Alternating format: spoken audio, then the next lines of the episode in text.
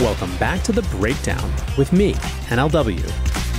It's a daily podcast on macro, Bitcoin, and the big picture power shifts remaking our world. The Breakdown is sponsored by NYDIG and produced and distributed by Coindesk. What's going on, guys? It is Sunday, December 19th, and that means that tomorrow starts my end of year extravaganza a set of interviews with a huge array of really interesting people tons of fun looking back at the year that was and predictions about the year to come. But since it's the last long read Sunday of the year, I asked Coindesk's editors to put together a list of some of their most popular op eds from this year, and picked out one that I think, while specifically written during a period in time that has passed, will be a part of the way that we reflect on 2021 going forward, at least in terms of this wild part of the crypto industry. That piece is by Michael Casey, Coindesk's chief content officer, and is called Dogecoin and the New Meaning of Money. It was published on April 23rd, 2021. In an ugly week for markets, it's striking the crypto news that caught even more attention in the mainstream media was not Bitcoin's whopping 24% drop from its peak early Saturday morning, but Dogecoin's spectacular rally earlier in the week. This week's column dives into why that phenomenon, while literally built on a joke concept, is not something to be laughed at. The surprising clout of the Dogecoin mob speaks volumes about how power is being redrawn in the digital age. The Doge Age. Part of me worried I was giving in to temptation by writing this column. There's an understandable concern within the Coindesk newsroom that covering Dogecoin could signal that we favor easy clicks from fanatics over the risk of encouraging bubble fueled investments in a coin with no inherent technical advantages. But then I read Max Read's excellent piece on the future of money from last week, which inspired a delightful New York magazine cover that asked the question Can I SPAC my stonks with NFTs? I now realize, hear me out, there's no more important story about the reimagination of money right now than Doge's crazy price surge. Dogecoin mania, as exemplified by the cryptocurrency community's failed quest this week to get its price above 69 cents on Tuesday in honor of a 42069 date meme associated with National Stoner Day, doesn't just seem frivolous, it is. Yet, there's real serious money at stake. In that sense, Dogecoin's wild ride encapsulates an important moment in human history. Society's traditional story of money is breaking down, where new head scratching concepts like SPACs, special purpose acquisition companies, and NFTs, non fungible tokens, are flourishing, and where fun and games and mob buying can overwhelm markets. Doge is part of an intense competition for meaning within the world of money, a testament to the 21st century power shifts fueled by two separate financial crises and by the rise of social media networks. Let's explore them. The stories end. We start with the idea that money is a story. Regular readers will know I'm a fan of Yuval Harari, whose best selling Sapiens argued that human civilization is built on our capacity to organize around commonly believed imagined concepts. Harari's examples of these constructed ideas include the corporation and the nation state, among others, that have enabled us to form complex societies. It's money, though, he says, that's our most successful story ever told. Currencies do not have a core intrinsic value. Sorry, gold bugs, that applies to your favorite shiny metal as much to paper money and cryptocurrencies. A currency's value is dependent on shared belief in that value. That's not to say certain types of money don't have qualities that help its story resonate, which is why Bitcoin can be described as sound money and Dogecoin cannot. But without belief, all money is worthless. For much of the past two millennia, the dominant story was that money's value flowed from the sovereign because the state, empowered with taxation, had an overarching interest in optimizing the societal accounting function that is money's true purpose. Then, more recently, in the era of fiat money, it was the good faith and credit of the government, rather than a fixed supply of gold, that would guarantee that value. Later, the story was enhanced by the idea politically independent central banks would maintain a currency's value by managing its supply in society's best interest. Now, as we enter into a phase where state backed money competes with both decentralized cryptographic money such as Bitcoin or Dogecoin, and with corporate money such as Diem, formerly Libra, or Starbucks points, that narrowly defined story is falling apart. The first catalyst came a little more than a decade ago. Crisis Moment. In his piece, Read traces the current breakdown to an interview then Federal Reserve Chairman Ben Bernanke gave to 60 Minutes in 2009 at the height of the financial crisis. Asked if the Fed's monetary injections into troubled banks were funded by taxpayers, Bernanke shook his head and said, To lend to a bank, we simply use the computer to mark up the size of the account that they have with the Fed. He was telling it as it had long been. The Fed creates money by adding to or reducing banks' reserves. But to the confused masses grappling with financial meltdown, it was a revelatory challenge to the foundational story. It revealed that the creation of money is not bound by some sacred rule of scarcity and is mostly unrelated to the coins and banknotes that stand in our collective imagination as its representative units of value. It showed money as a digital accounting system a single entry can adjust through a few clicks on a computer. Fast forward to March 2020 and a new crisis, COVID 19.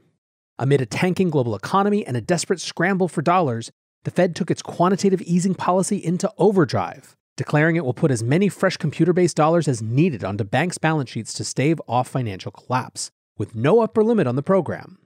It also expanded the category of assets it accepts in return for those new dollars to include corporate debt, exchange traded funds, and other non government instruments. It now seems the Fed will buy almost anything to prop up markets. Meanwhile, the trillions number attached to stimulus efforts in this new era of QE infinity are so unfathomably big that, as Bloomberg columnist Jared Dillian noted last spring, money is losing its meaning. The erosion of meaning is leading people to question money's value, which is naturally leading them to buy other things. It is reflected in the surging prices for assets that seem to outsiders to be unhinged from real world value in Bitcoin, in GameStop stock, in NFTs, and yes, in Dogecoin. But before we get to Doge, consider another contributing factor social media.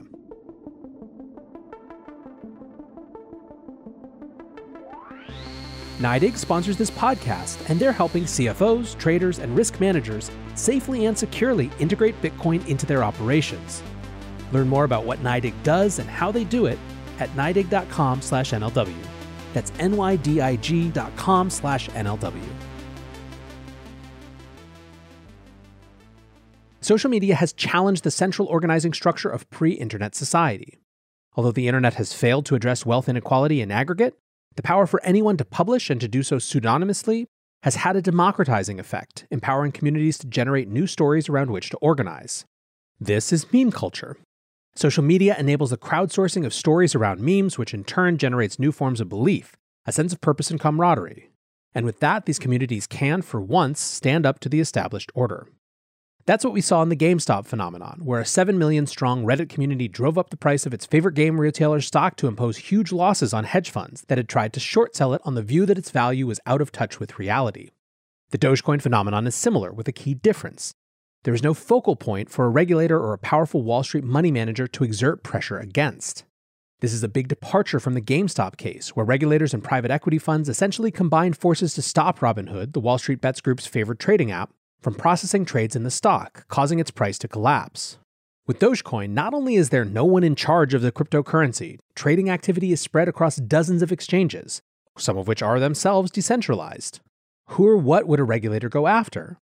Dogecoin was created as a joke, literally, by someone who not only quit the project but the entire crypto movement.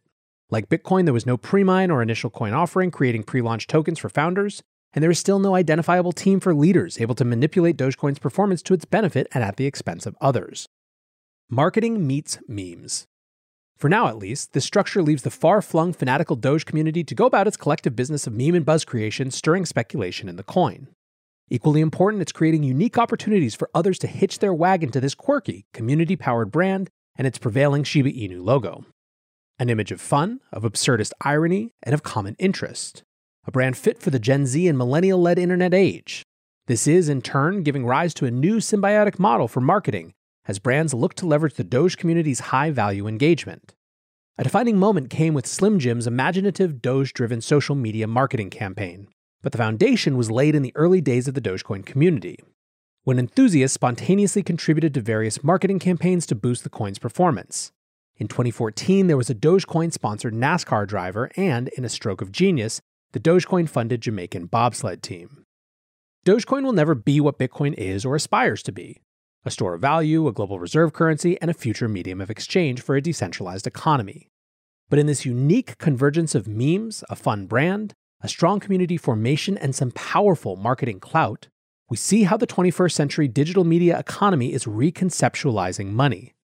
This does not mean you should invest in Dogecoin.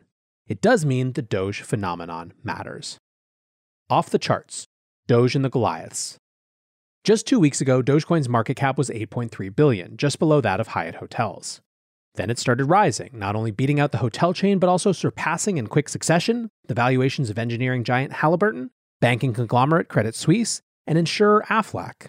Then last weekend, the Doge market cap rose above $45 billion to get beyond that of 330 year old British bank Barclays, before peaking on Monday at 53.98 billion, a hair above Swiss banking giant UBS.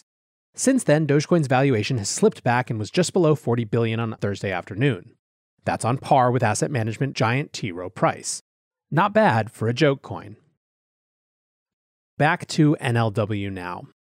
I do think that we will look back at the whole Dogecoin phenomenon as one of the weird parts of 2021 and wherever we ultimately find we were in the crypto market cycle.